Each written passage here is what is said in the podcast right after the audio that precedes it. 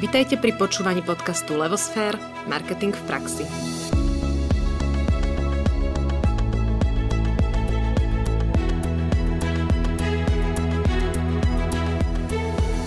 Dobrý deň, milí poslucháči. Ak tu máme nejakých kávičkárov, tak vám odporúčame spraviť si poriadnu a chutnú kávu, pretože dnes sa budeme rozprávať práve o nej.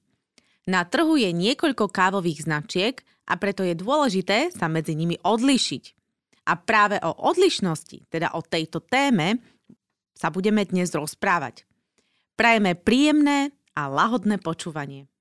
No a o tom, ako sa odlišiť v marketingu v segmente kávových značiek, sa porozprávame s Janom Holkom a Dankou Capákovou, ktorí pôsobia v značke Kávoholik. Vitajte u nás, Danka a Jan. Ďakujeme. Ďakujeme. Na úvod, na úvod také krátke predstavenie.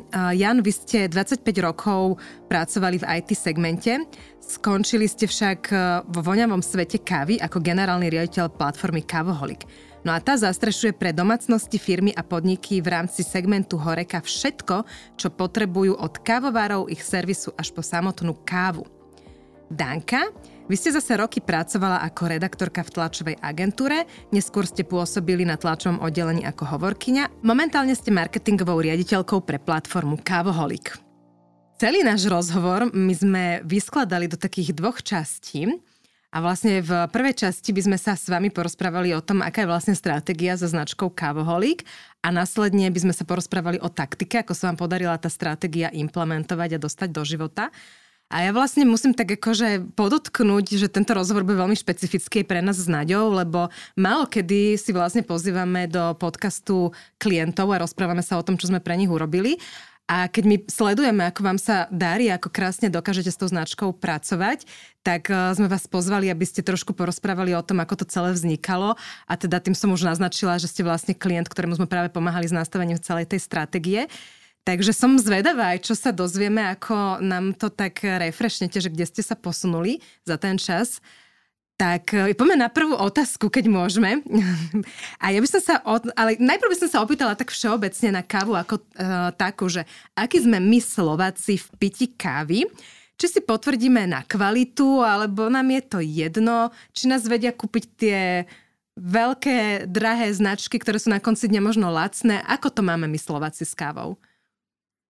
No ja si myslím, že už postupne sa to začína vyvíjať tým lepším smerom že sú zákazníci, ktorí na tom trhu vedia ohodnotiť kvalitu kávy, vedia si pozrieť e, rôzne vady tých káv a radšej podporia aj v tejto COVID dobe nejaké lokálne pražiare, kde vedia, že kávy sú čerstvé, že sú vyrobené z kvalitných káv, že to není kilo kávy za 9 eur, čo je v podstate cena kávy, kde sa my nehybeme ani pri našom nákupe zelenej kávy. Mm-hmm. To mhm. znamená, že je tam rapidne vidieť rozdiel v fakt tých kvalitách, lebo 9, 9 eur je zhruba asi sú tie najlacnejšie kávy, ktoré my vôbec kupujeme na to, aby sme vyrobili to kilo kávy. A nie ho ešte predávali zabalené v nejakých reťazcoch, kde máte brutálne marže pre reťazce a spätné bonusy a čo, boh vie, čo všetko ešte v tom zarátané. Takže sme sa posunuli k lepšiemu trošičku. Posúvame sa. Posúvame sa. Posúvame to sa. Je, to je ono je to vidieť dosť generačne, že tí starší ľudia, a samozrejme, že sú to aj finančné možnosti tých starších ľudí, tak sú naučení na nejaké tie také lacnejšie kávy, im je v podstate asi jedno, čo vypijú, ale tá mladšia stredná generácia už si vie vybrať, už vie aj definovať nejaké chuťa tých káv a hlavne si vedia už vyberať aj podľa tých kvalit. Tak poďme si predstaviť značku Kavoholik. No, povedzte nám niečo o nej a aj to, ako dlho je na trhu. No, Kavolik je, bude oslavovať uh, v marci dva roky. Uh, v podstate ako platforma alebo firma vznikla uh, pred covidom nadšencov kávy. Jeden z nich bol Pražiar, Janko Havránek, ďalší bol Palipata, ktorý viac ako 25 rokov rieši už profesionálne stroje na Slovensku pre reštaurácie, kaviarne, taktiež vlastne aj školy ľudí prednášal na školách ohľadom e, kávy. No a my ako nejakí známi kamaráti sme sa dohodli, že však poďme vybudovať nejaký spoločný biznis. Uh, viac menej oni mali už uh, sami nejakú predstavu o tom, že by niečo chceli. My tým, že sme robili výtečku ako rodina, tak sme chceli zase nejak diversifikovať riziko a prejsť aj do niečoho iného a ono sa hovorí, že kde máte istotu, tak je v podstate jedlo, pitie a takéto, lebo to ľudia musia kupovať. V podstate, keď chcú tú kávu, až tak moc nie, ale tá káva je už tak štandardný nápoj, že tí ľudia ju pijú vlastne skoro vždy a všade.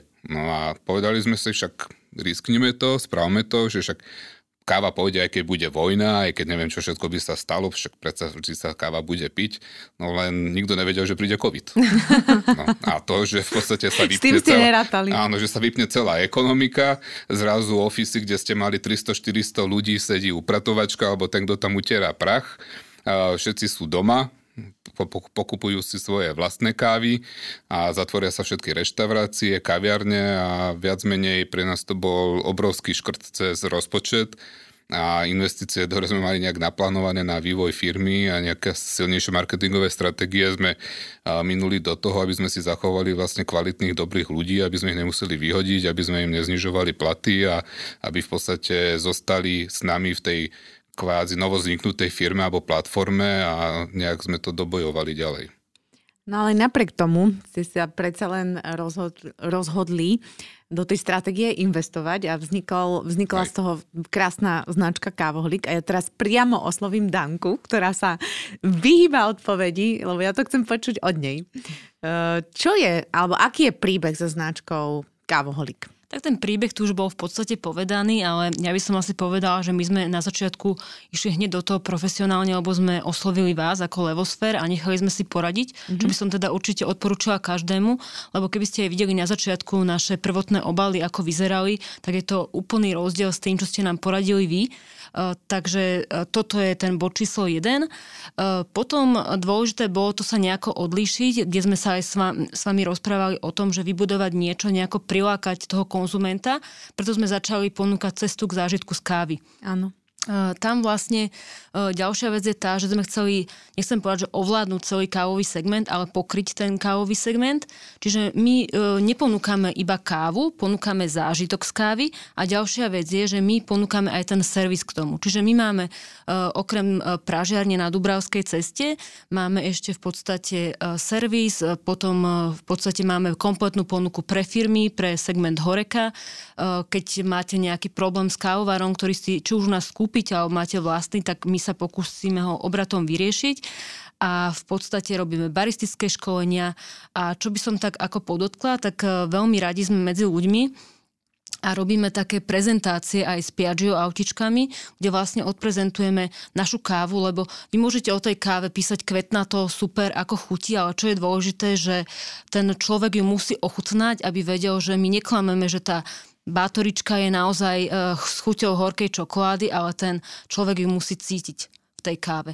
Čiže vlastne toto je taký základ podľa mňa, v čom sme chceli byť iní. Janka, spomenuli ste tú cestu za zážitkom z kavy. Čo presne to znamená? Ako si to majú predstaviť poslucháči?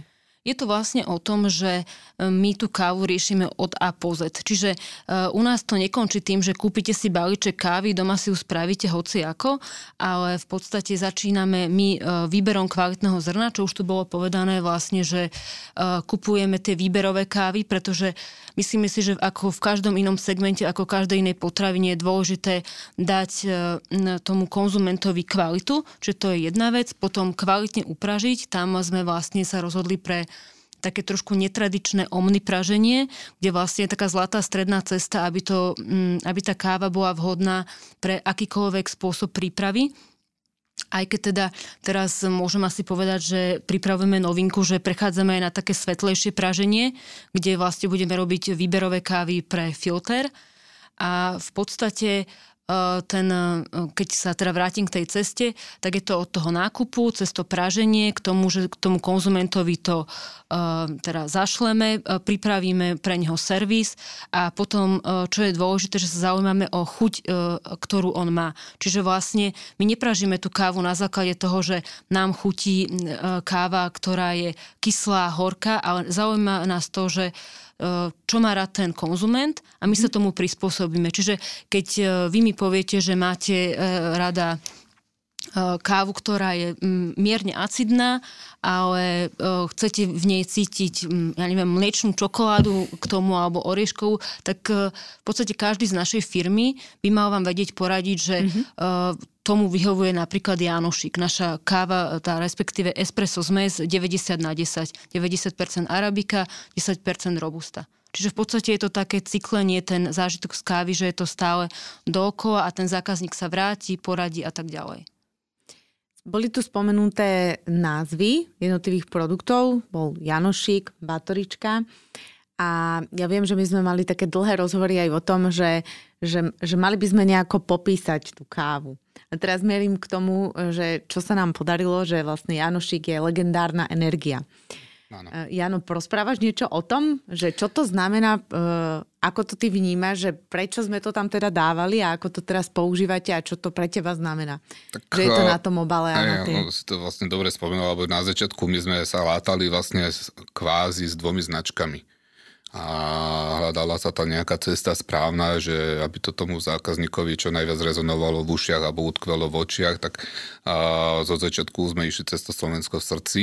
A tým, že vlastne sme Slováci, máme radi Slovensko a máme radi dobrú kávu a chceme tým Slovakom fakt, že dávať dobrú kávu, tak sme chceli v rámci toho urobiť názvy káv po slovensky jednoduché ísť do anglického, talianského komerčného názvu a v podstate byť nejaký, že Dolce Gusto a neviem, podobné veci, akože super truper, ale ako vybrali sme si, ja si myslím, že tú ťažšiu cestu, mm-hmm. lebo nie je to úplne jednoduché preražať so slovenskými velikánmi a slovenskými menami na kavovom uh, trhu, keď tu máš toľko tej komercie zo zahraničia, ale Zároveň v rámci toho, že sme tam vyťahli nejaké tie osobnosti, ak si spomínal, že Janošik, Štúr, Beňovský a tak ďalej, tak sme chceli tým ľuďom dať v jednom názve ako keby niečo z tej kávy, nejakú špecifikáciu a zároveň sa pridržiavať aj špecifikácie tej osoby. Mm-hmm. Jak povedal, že legendárna energia Janošik jasne bol energický, eh, v podstate divoký, živý, taká tá káva je v podstate eh, živá, príjemná, ako taká, by som povedal, že veselá alebo príjemná. Štúr, tam máme zase pod názov... Mentálna obnova. Áno, mentálnu obnovu, čo znamená, že keď si človek dá kávičku o štúr, tak sa mentálne obnoví eh, v tom, že tá káva môže mať fakt veľa chuti. Štúr je v podstate naša top zmes, kde máme št- mix štyroch arabik a robusty a každým duškom vlastne sú mentálne obnovované chute a vášne z kávy pri pití tohto nášho štúra. Čo máte pri bátoričke? Hriešná vitalita. Hriešná vitalita. Áno, áno. Chceli sme, že krvá lady, ale to už by bolo... Neprešlo. neprešlo, neprešlo. Nie, nie, nie. Čak ale v podstate toto je napríklad tiež vec, čo sa v podstate musíme aj vám poďakovať, lebo na začiatku, keď sme vlastne prišli ku vám a mali sme to doslovne zlatané po dvojmesačnom no, spracovávaní všelijakých našich nápadov na kolene, že jeden chcel to, jeden chcel tam logo, druhý chcel toto logo, ďalší chcel taký názov, že ste nás tam v tom trošku nejak upratali a tie podnázvy vlastne k tomu ste doplnili vy. No. Neviem, či konkrétne to teba napadlo, alebo koleginku, alebo to spoločne. Podstatné. To nie je podstatné, ale bol to fakt, skromné. že veľmi, veľmi dobrý nápad, lebo aj teraz tí zákazníci niekedy dojdú, že on chce tú legendárnu energiu. Áno, no. už sa hm. stáva aj to. Hej. Mentálna obnova je veľmi populárna. No, a mentálnu obnovu, to sa na tom rehocú ľudia, ale povedali, že oni sa chcú obnoviť mentálne. že z manželky, z roboty, zo všetkého a tak ďalej. No. Ale čo je v podstate asi dôležité, tak vlastne aj tým vývojom, ak sa všetko vyvíja, tak to Slovensko v srdci uh, nejak, nie že upadá, ale dávali sme ho trošku do úzadia kvôli tomu, že začali sme mať problém aj pri vývoji s tým, že sme sa začali listovať do veľkých retailov, že oni vlastne nevedeli, čo je značka, čo je výrobca. Aj zákazníci už s tým začínali mať problém a ten kávohlík je tak jednoduchá zapamätateľná vec, že tie kávy sme teraz naše svičili, už v podstate už to máme len, že kávoholik, štúr, Kavoholik Janošík, není tam už ten podbrand ako Slovensko v srdci. Áno, to bola jedna z tých vecí, ktoré ste sa nevedeli vzdať v tom Hej. momente, to sa často u klientov stáva, no. ale ja to len tak akože završím, že to všetko, čo si hovoril, bolo s cieľom vás odlišiť teda Hej. na tom trhu uh, kávy. Ja by som ešte inak povedala jeden moment, že tam bol silný insight, keď sme vlastne robili taký audit trhu a to bolo, že väčšina káv, ktoré sú na trhu, rozprávajú o káve, o ceste tej kávy, Áno. Od toho, kde sa to, neviem, v Brazílii pestuje, aký farmer Hej. to vypestoval, ako sa to doz, transportuje, dozrieva a tak ďalej, a tak ďalej. A že vlastne nikto nehovoril práve o tom, čo chce zažiť ten zákazník, ktorý tú kávu pije. A vlastne na tom to bolo postavené, z toho vznikali aj tie podnázvy typu mentálna obnova, že vlastne na konci dňa možno je tomu človeku jedno, kde je vypestovaná, aj pokiaľ teda dáme bokom nejakú etiku a fair trade a tak ďalej, ale akože on potrebuje mať z toho nejaký úžitok. Čiže to bolo ako keby to zmyšľanie, ako sme sa na to pozerali, že prečo tam vznikli aj tie podnázvy. A ja by som tak priamo ako keby prelinkovala k tomu, že kto každý je vaša cieľová skupina. Ako s, ste si to zašpecifikovali? Tak tam, tam ste nám to povedali v podstate tiež vy, vy ste nám nastavili taký veľmi dobrý profil zákazničky a zákazníka. Tam, ak si dobre spomínam, tak nám to vychádzalo nejako okolo vek 35 až 45, nejak tak stredne zarábajúci príjem pretože zase povedzme si na rovinu, keďže tá vstupná cena nie je malá, tak ani ten výsledný produkt nemôže byť lacný. Uh, takže v tomto ste nám veľmi pomohli, ale zase ako bolo povedané, tak každý je naša cieľová skupina. Každý, kto má rád kávu a chce si dopriať ten zážitok z nej. Čo je pravda, že na začiatku sme sa aj v úvodokách uh, bránili nejak tomu, že robiť nejaké privátne značky, lebo sme vyslovene chceli, že všetko bude pod logom kávoholík, ale momentálne už začíname mať klientov, ktorí tá naša káva neuveriteľne chutí, ale majú svoje prevádzky, svoje firmy, svoje značky a my jednoducho im začíname robiť vlastne kávy už pod ich brandingom. Uh-huh, Ako je tam samozrejme, že zozadu uvedený výrobca kávohlík, že máme tam nejaké to svoje promo, ale keď spomenieme, neviem, asi to nie je reklama, ale nejaký kaštiel Patrovec napríklad, a chce od nás kávu a chce vyslovene ju mať pod značkou kaštiel Patrovec, tak ide v tom dizajne, ktorý sme spolu vlastne nejak vytvorili, že ten štýl tej nálepky je urobený tak, ako to máme urobené, že hore je kaštiel, má tam nejaký pekný svoj podnázov komerčný, tiež dvojzmyselný ku kaštielu a ku káve a bere v podstate tieto baličky a tí klienti to strašne radi kupujú, lebo miesto toho suveníru, nejakej šnúrky alebo niečoho, tak radšej kúpia, keď boli v tom kašteli 360 gramové balenie kávy za 10 eur a idú vytešení. No a on je tiež rád, lebo má na mlinčeku kvalitnú kávu a keď tým ľuďom to chutí, tak si rovno tú kávu vedia kúpiť, takže má takú pridanú hodnotu, že vlastne vďaka tomu, že im tá káva chutí, tak vie zarobiť ešte na tom, že predá aj balíček káv. No a ano. takých postupne sa nám začína Čiže... zbierať podstate, keď to zosumarizujem, tak Danka spomenula tú cieľovku B2C, to je ten spotrebiteľ. Hej. A ty si spomenul cieľovku B2B, čo Hej. je vlastne zákazník. A keďže vy ste naozaj tá cesta k zážitku z kávy a tá cesta uh, vlastne prepája ako keby B2C a B2B a vy ste dodávateľom aj priamo spotrebiteľovi, keď si to kúpim z e-shopu, ale ste dodávateľom aj zákazníkom, ktorí to posúvajú ďalej tú, tú kávu. Takže Viem, že aj o tomto sme sa veľa rozprávali. A mňa ešte, uh, ja by som vám dala ešte otázku na to, že ako sa u vás volá blog na vašej stránke? Kávová gramotnosť. A prečo sa tak volá? Lebo ste nám výborne poradili. tak. No. Ale prečo kávová gramotnosť? Že uh, lebo... Je to súčasť značky? Je to súčasť značky a my hlavne chceme m, robiť aj takú osvetu o káve že káva nie je iba nápoj, je za tým niečo viac a v podstate to, aby ste vy do tej šálky dostali to maximum, čo, tá, čo z tej kávy môžete dostať, tak musíte vedieť aj niečo o tej príprave.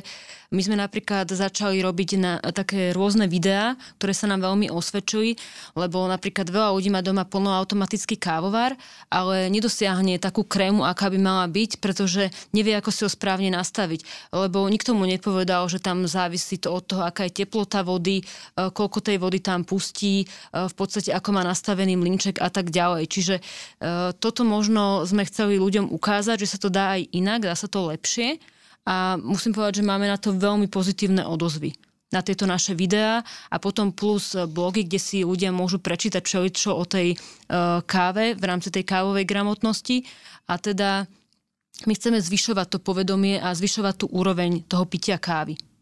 Áno, to bola vlastne aj tá prvá otázka, že či sa to mení tak to sme sa pýtali preto, že teraz sme sa spýtali, že čo preto robíte, že sa to mení. Tak asi to no. robíte správne, keď sa to mení.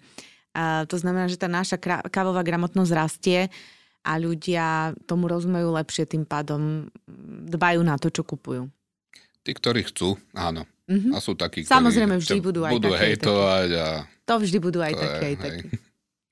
Ja sa dotknem tak na sekundu ešte tej pandémii, lebo Janko, vy ste na začiatku spomenuli, že vás to tak trošku zabrzdilo, jak asi všetkých. Bolo nutné počas toho obdobia nejak tú stratégiu prehodnotiť alebo nejak inak sa zamerať? Lebo keď sme to nastavovali, tak sme veľmi, ako keby to mali vyrovnané, obslúžiť ten B2B segment, čiže tú horeku versus tých B2C klientov, čiže tie domácnosti. Tá horeka sa celá zavrela, že čo, robili ste väčší ako keby impact na ten B2C alebo segment, alebo ste išli v menšom a len tým smerom, alebo ste to celé nejak inak vyskladali, že ako ste s tým pracovali? A či vám vôbec tá stratégia v tom pomohla ustať tú situáciu? tak eh, tá stratégia boli v podstate pre nás ako keby v podstate nejaká hlavná osnova, čoho sa držať.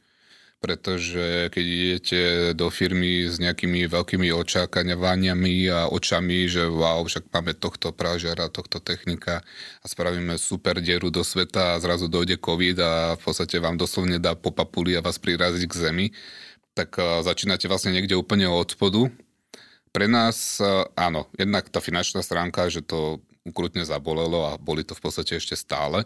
Ale druhá vec je to, že nám ten COVID kvázi pomohol si tú firmu trošku vnútri nejak upratať. Ponastavovať si tie procesy, eh, ponastavovať si nejaké tie vlastne komunikačné eh, štýly na zákazníkov. Eh, V rámci tej stratégie sme sa vlastne začali držať tých nejakých fráz alebo textov, čo vlastne chceme o tom kávoholikovi povedať investovali sme fakt, že dosť veľké pries, e, prostredky do tých sociálnych sietí, aby sme aspoň v rámci tom online priestore, keď sa nedalo vlastne rok nikde chodiť, toho kávoholika nejak dostali do povedomia, čo teraz možno, že neskromne poviem, ale nás veľmi teší, že keď povieme, tak dosť veľa ľudí, možno, že aj viac ako polovica ľudí nás vníma, takže wow, že vás poznám, že že, že však sme vás videli, poznáme vás a vnímame vás a tak ďalej. No my to síce zatiaľ necítime na tržbách, čo ja dúfam, že sa za chvíľku otočí a, a tí zákazníci, čo nás tak vnímajú, nám aj v tom trošku pomôžu, aby sme mohli fungovať a existovať ďalej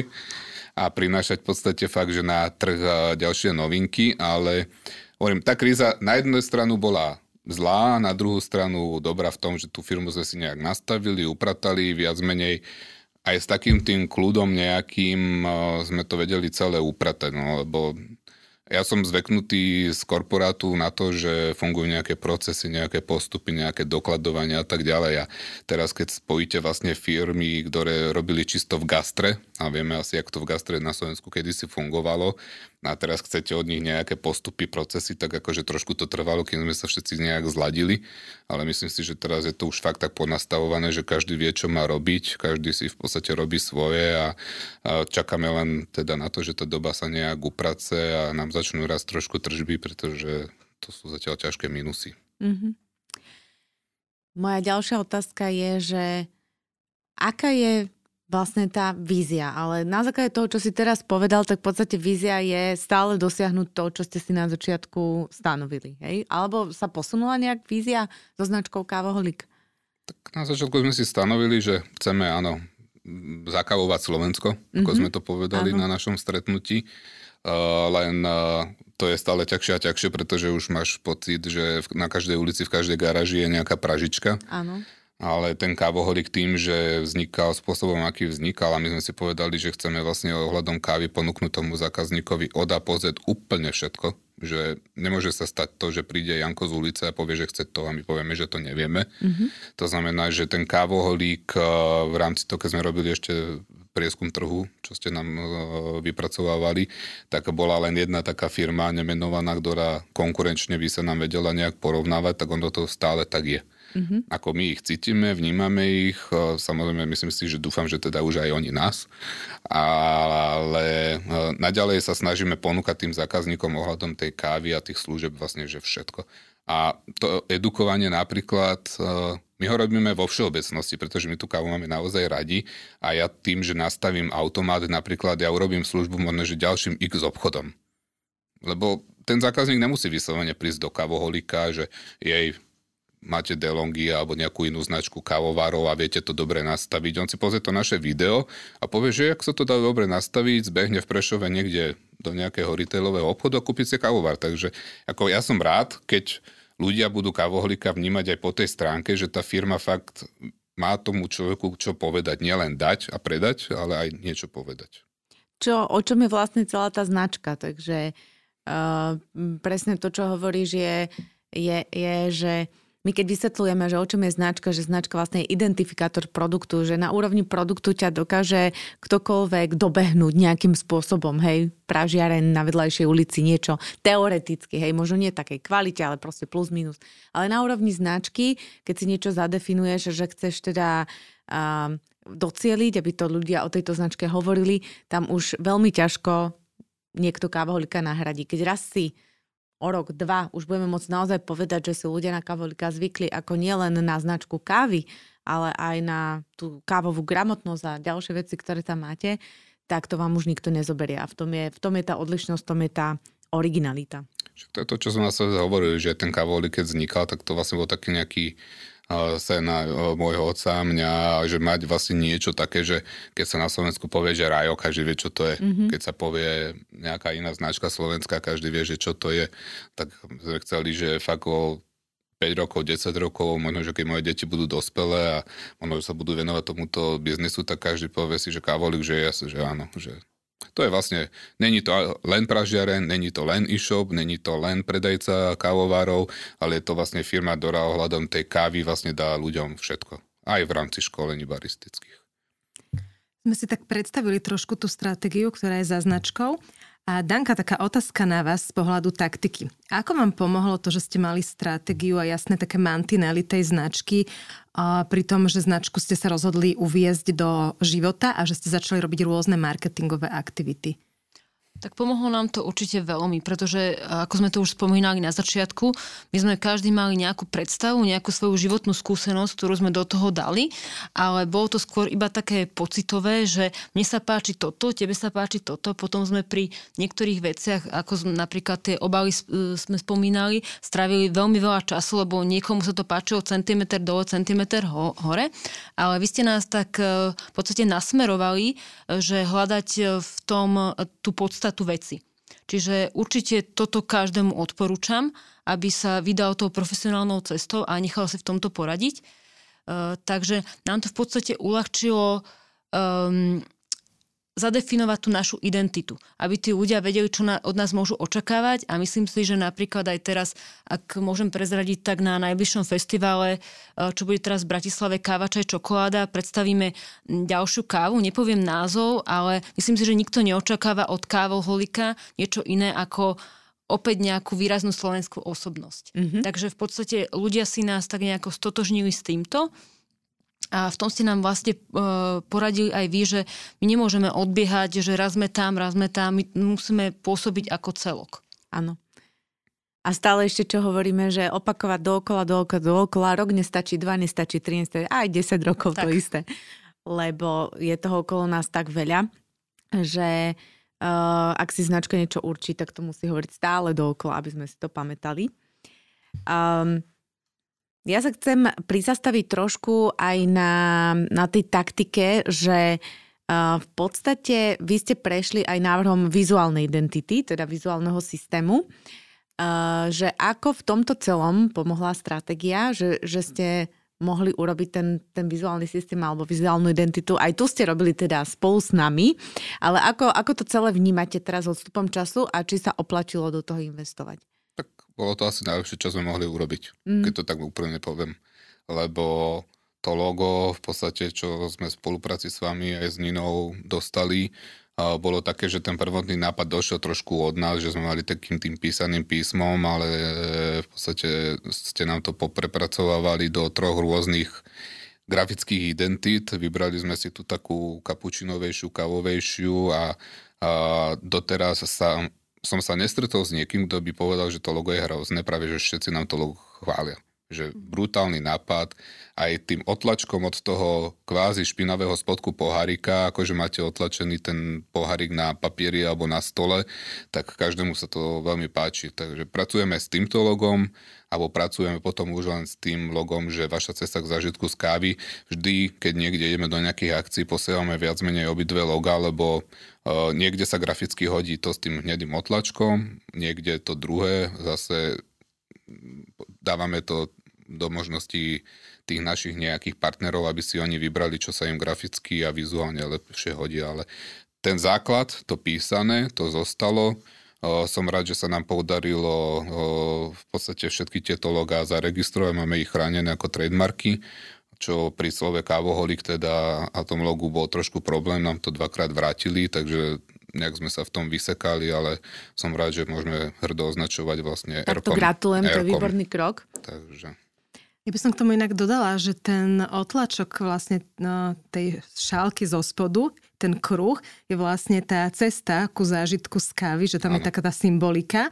A je to niečo, čo aj tí ľudia vedia odčítať, alebo je to skôr také, Danka, že vy to viete ako majiteľia značky, je tam tá symbolika ale tí ľudia už ako keby nerozpoznávajú tú symboliku, že čo presne znamená.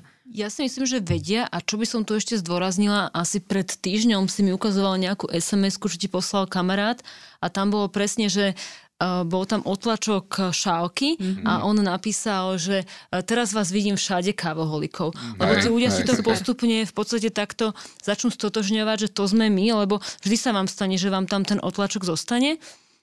Čiže podľa mňa áno a tým, ako naozaj my stále omýlame to, že pozývame na cestu k zážitku z kávy, aj keď robíme nejaké tie akcie s tým Piaggio autičkom, tak tí ľudia vnímajú. Mm-hmm. Aj ten kruh, aj v podstate, že je to niečo také, čo stále im my zdôrazňujeme, čiže určite áno. Tak tá vaša cesta k zážitku z kávy je fakt, že slogan, ktorý stojí za to a tak, jak aj Danka spomínala, že my ideme tou cestou v tom kruhu, ale opačným garde, jak ste aj vyspomenuli, že nejdeme od toho, že kde akú kávu kúpime a tak ďalej, ale ideme práve že o tom, že Dobre, poď sem, však, však akú kávu máš rád, akú, aká ti chutí, ja ti takú dám. Keď takú nemám, povedz mi, aká ti chutí, ja ti takú napražím. A my ideme od toho zákazníka, že vlastne od toho, čo ten zákazník potrebuje, my vlastne hľadáme cestu spätne, aby sme vlastne tie jeho potreby uspokojili. To znamená, že netlačíme silou mocou to, čo si myslíme my, že je dobre, a musíš to kúpiť a kúp to, ale ideme vlastne tou cestou opačne, že čo ti chutí, ja ti to napražím, ja ti to pripravím, to ti dám. A nie je to len s kávou, ale aj tým, že vlastne poskytujeme kompletný ten servis aj ohľadom kávovarov, tak zákazník, keď príde, povie, že no, on by chcel niečo domov, ale chce niečo, čo ušetrí priestor, ale on nechce mať zvlášť mlinček, on chce mať takéto, vieme mu poradiť.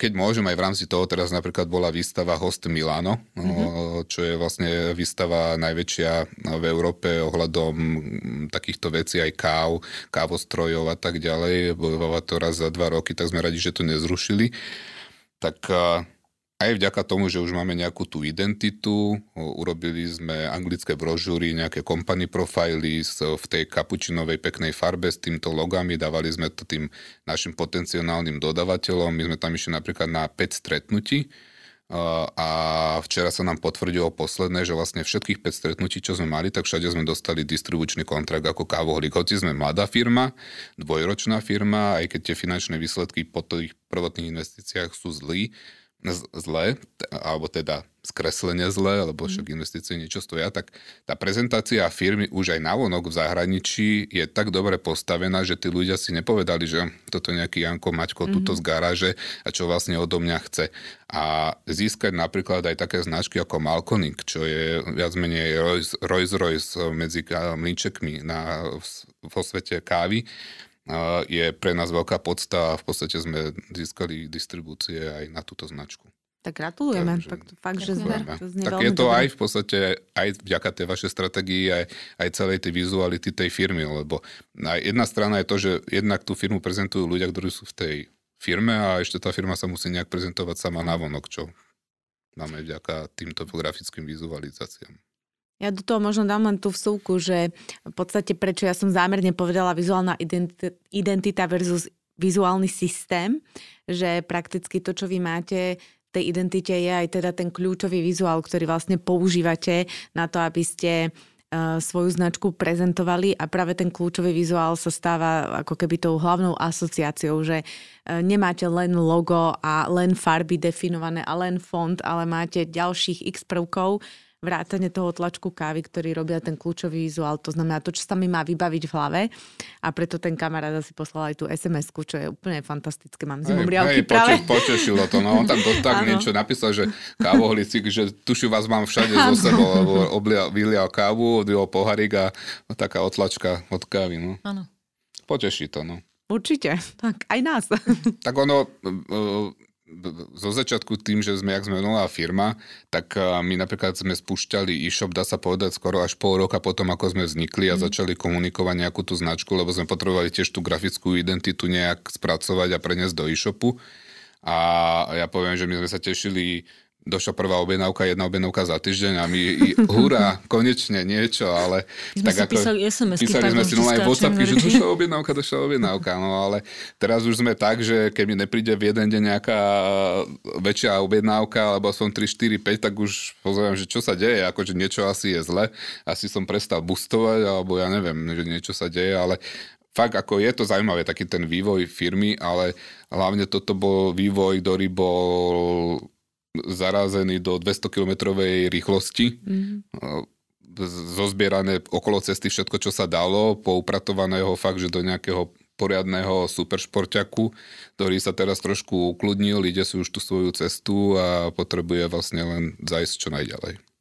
Aké všetky aktivity robíte, aby bola značka rozpoznávaná? Niektoré sme už tak ako spomenuli, ale čo je také pre vás nosné? Na čom ste postavili tú svoju viditeľnosť? Tak v prvom rade sú to tie sociálne siete, čo už bolo spomenuté, lebo čo napríklad je podľa mňa obrovským úspechom takým pre nás, že ten Facebook sme zdali, dali z 0 na 27 tisíc za ten rok aj niečo. Takisto ten Instagram sme dávali z 0 na 10 500 plus minus. To sú super čísla. To naozaj nebolo jednoduché a bolo tam naozaj veľmi dôležité to presné cieľenie tých reklám. No a potom teda, čo sme už spomínali, že my máme tie Piaggio autička, kde vlastne sa snažíme byť medzi tými ľuďmi. Preto sme sa rozhodli napríklad e, podporiť taký muzikál, volá sa to, že Alžbeta Bátory, keďže máme kávu Bátorička, eh, tak v podstate chodíme tam, prezentujeme tú kávu a čo nás teda veľmi teší, tá odozva je e, dobrá. Tam sa nás ľudia veľakrát pýtajú, že a to ste na základe toho muzikálu spravili kávu? Nie, že nie, to bolo naopak. A muzikál sa spravil na základe kávy. Eh, takže proste aj, aj to, čo sme si od začiatku ešte niekedy s vami zadefinovali, že káva a umenie k sebe patria, mm-hmm.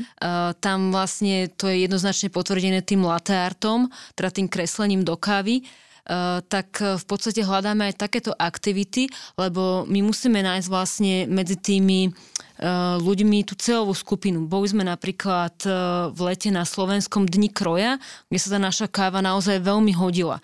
A tam sme boli v Banskej Bystrici, mm-hmm. kde naozaj tá odozva bola rovnako výborná. A potom, čo sme začali teda, na čo sme začali dávať dôraz, že z každej tejto akcii hľadáme nejakú takú spätnú väzbu. To znamená, že tým ľuďom rozdáme tam kupóny, e, kde potom vlastne my si vieme odkontrolovať, či ten zákazník iba e, reaguje na to, že my sme priamo na mieste a tam tú kávu ochutná a kúpi si ju, alebo či využije potom ešte ten zľavový kupón na 10% a vráti no. sa aj cez ten e-shop. Robíme špecifické vlastne názvy zľavového kódu, mm-hmm. aby mhm. sme vedeli si sami vyhodnotiť, že dobre, tento kód bol v Banskej Bystrici a na základe toho, že si tam zobral buď vizitku alebo niečo, tak na základe tej akcie a toho kódu sa vrátil ku nám a objednal si to. A vracajú sa? Je to rôzne, mm-hmm. ako je to ťažké a ak by som ešte povedala na začiatku, my sme boli takí, že my sme v podstate chceli byť viditeľní a my sme e, naozaj brali všetko, čo prišlo. Ale teraz už môžem asi zaklopať na dvere, my si naozaj vyberáme, lebo tých ponúk máme neskutočne veľa, aj aby sme prišli, e, aj aby sme odprezentovali tú kávu. Čiže už to tak starostlivo selektujeme a snažíme sa teda, aby sa vrátili. No, hovorím, nie je to jednoduché, ale je to taká cesta, akým spôsobom vieme nastaviť ďalej tú marketingovú stratégiu, že či sa nám oplatí tam ísť o rok, či sa nám to pod, e, oplatí ano. podporiť, lebo nič nie je zadarmo. Uh, takže nejako takto do toho ideme. Uh-huh. Dobre. Uh, mali ste aj takú aktivitu s takou modnou prehliadkou, veľmi zaujímavú. No, no tam sme, nám? tam sme takisto spojili vlastne tú kávu a umenie. Uh, to bol nápad od uh, pána Joška Grončáka, že vytvorí vlastne odevy, ktoré budú prezentovať naše kávy. Tam sme vytvorili vlastne všetky postavy, alebo respektíve ušili sa oblečenie pre oblečenie, ušili sa kostýmy mm-hmm. pre uh, hercov, ktorí op- odprezentovali našu kávu na uh, bratislavských módnych dňoch, ale zase je pravda, že uh, nevieme celkom odkontrolovať, že koľko ľudí sme uh, takýmto spôsobom dokázali zaujať na to, aby hľadal tú podstatu že v podstate je to káva, je to umenie, je to móda a je to spojené. Mm-hmm. Nedá sa to v takýchto prípadoch celkom nám odkontrolovať, ale tak bola to taká iná aktivita a chceli sme to naozaj nejako tak prepojiť a byť viditeľný na bratislavských módnych dňoch, myslím si, že je celkom fajn. Mm-hmm. Tak už e, vlastne odpoveď máte aj v tom, čo ste spomenuli, že keď niekomu poviete kávoholik, tak aha, vás poznám. To znamená, že tie aktivity, ktoré doteraz, alebo aspoň tie, ktoré ste Danka spomenuli, slúžia hlavne na znalosť značky. Tam tá konverzia, eh, tá sa musí robiť v tom, pri tom e-shope, v tom online a trošku inými uh, aktivitami. A, ale je super, že ju chcete dohľadať, že, že máte tam tie kupony a že si robíte tak, taký vlastný akože rebríček, že čo áno a čo nie. Ako vôbec riadite celý marketing, lebo tých aktivít robíte veľmi veľa. Danka, no. vy ste teda marketingová riaditeľka, ale máte nejaké agentúry, freelancerov, performance marketing, že vám niekto robí, alebo to robíte vy sama, že to celé zastrešujete? Ako to u vás funguje? V podstate my sa vždy poradíme s pánom riaditeľom, s Jankom, a v podstate to robíme spolu, tak povediac niekedy poviem na kolene, lebo naozaj, že my si aj tie videá uh, sami vyrábame, články si sami píšeme, Veľakrát je aj problém od našich kolegov, ktorí sú zanepráznení servisom a inými aktivitami, zohnať nejaké podklady. E, čiže ideme skôr touto cestou. E, veľakrát sa aj nezhodneme v názore napríklad, že či osloviť nejakého influencera alebo nie, ale tak e, Janko mi som dáva našťastie voľnú ruku, takže je to od neho také milé. Čiže... Hej, hej, Danka má v tomto maximálnu podporu a ono je to také, že áno, dá sa možno no, prenajať, zaplatiť nejaká agentúra, ktorá vám bude riešiť sociálne veci, uh, sociálne veci. to Pardon, som sa zakeckal. Ale uh, vždy je to o tom, že oni sú externisti. Oni s vami nežijú, oni nie sú s vami v tej firme, oni necítia to, čo vy potrebujete cítiť, oni nevedia vyslovene povedať tým ľuďom to, čo vy chcete tým zákazníkom povedať. Ako máme, pani Dora nám pomáha trošku s PR, akože áno, však vďaka tomu, ako sme v niektorých médiách, kde by sme sa asi bežne nedostali, ale náplň tých sociálnych sietí, tak je fakt, že Dankina robota a je to denno-denná robota, mm. lebo ten Facebook, Instagram, pokiaľ vám to denne nežije, tak v podstate tí ľudia vám tam už potom chodiť nebudú. Je tam nainvestované aj dosť veľa peňazí, čo sa týka boostovania, ako aby sme tých ľudí prilákali, ale fakt som hrdý na to, že e, sa nám to podarilo dostať do takých čísel za necelé dva roky, že máme 27 tisíc reálnych fanúšikov, že to nie sú také, kedy si sa fungovalo, že kúpite si niekde databázu mŕtvych duší a neviem čo, toto sú ľudia, ktorí dennodenne my, keď aj vidíme, že nám olajkujú príspevok, ja tie príspevky alebo Danka kontrolujeme každý deň, my ich dávame pozývať manuálne tých ľudí, že je to fakt, že mravenčia robota, fakt mm-hmm. milimeter po milimetre.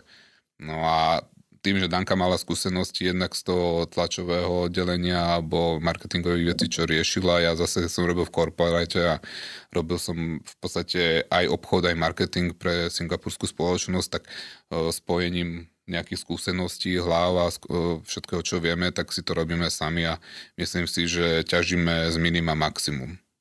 Čo je z môjho pohľadu inak ako úžasné, že ste hneď na začiatku prizvali k sebe človeka len na marketing, lebo toto vnímam, že veľa firiem, ktoré začína, nerobí a má pocit, že však marketing nepotrebujeme, respektíve potrebujeme, ale nejak ho dáme. Ale práve ten fokus, čo Danka vy ste priniesli do firmy, že riešite len marketing, si myslím, že pomohol práve tomu, že máte tie pekné čísla a že ste už na tom trhu rozpoznávaní lebo jednoducho cieľene sa tomu venujete. Takže toto je podľa mňa také jedno z tých ako keby veľmi chytrých rozhodnutí, ktoré ste urobili hneď na začiatku. Tak ono, ja hovorím to vždy, že aj Tomáš Baťa hovoril, že na začiatku, že každú zarobenú korunu zo začiatku, čo dával, dával do marketingu. No, tak my dávame ešte aj tie, ktoré sme ešte ani nezarobili, takže dúfam, že sa nám to skoro vráti. No. A my hlavne veľa komunikujeme s tými ľuďmi, Áno, že u nás sa vám nestane sa. na Facebooku alebo na Instagrame, že by sme vám neodpísali, či je sobota, nedela, piatok, sviatok, lebo naozaj tí ľudia veľakrát majú problém, že niekomu sa obchá kávovar a asi sa naozaj nemá na koho obrátiť, tak nám napíše. Tak je to aj ako Janko spomínal, že my tých ľudí neselektujeme, či ten kávovar uh, kúpil u nás alebo nie, ale pokiaľ je to značka, s ktorou pracujeme a vieme poradiť, tak ešte sme nikdy neurobili to, že sme niekomu odmietli odpovedať len preto, že u nás ho nekúpil. Tak je to v podstate tiež sila budovania tej, tej značky. Áno. Lebo hovorím, predať, posunúť krabicu za 2-3% asi vie každý, ale dávať nejaký reálny support tým ľuďom a tým si bedo, budovať nejaké dlhodobé dobré meno medzi tými zákazníkmi asi nemá každý nervy a čas. No a je pravda, že Danka v podstate, aj chuť a Danka v podstate aj ja, akože pokiaľ nespíme, tak robíme fakt, že 24, nie 7, ale asi 27. No, Mm. takže asi tak by som to povedal. Je niečo, čo by ste urobili inak? Že ste sa ponaučili a môžete každý sám za seba? Vzhľadom, vzhľadom na ten kávový svet, biznis. Ja asi iba v skratke, že čo sme urobili dobre podľa mňa, že sme sa naučili počúvať ľudí. Mm-hmm. Že sme prestali počúvať nejako sami seba, že my to vieme najlepšie, lebo máme takú a takú skúsenosť, ale mm-hmm. naozaj to u nás funguje tak, že my veľmi uh, reagujeme na to, čo chcú tí ľudia. Mm-hmm. A preto aj napríklad robíme aj veľa takých akcií, že vieme, že tá káva nie je možno cenovo dostupná vždy pre každého, ale my chceme, aby bola tak preto robíme často aj rôzne akcie, kde dáme napríklad 40% zľavu na tú kávu, aj keď my už v podstate na tom nezarobíme nič, možno niekedy prerobíme, ale tá káva sa k tým ľuďom dostane. Čiže toto by som asi uh, povedala, že bo, bolo fajn a je fajn, že tých ľudí počúvame. Mm-hmm. Čo by sme urobili inak, možno Janko povie. Mm, Nemali pandémiu, ne?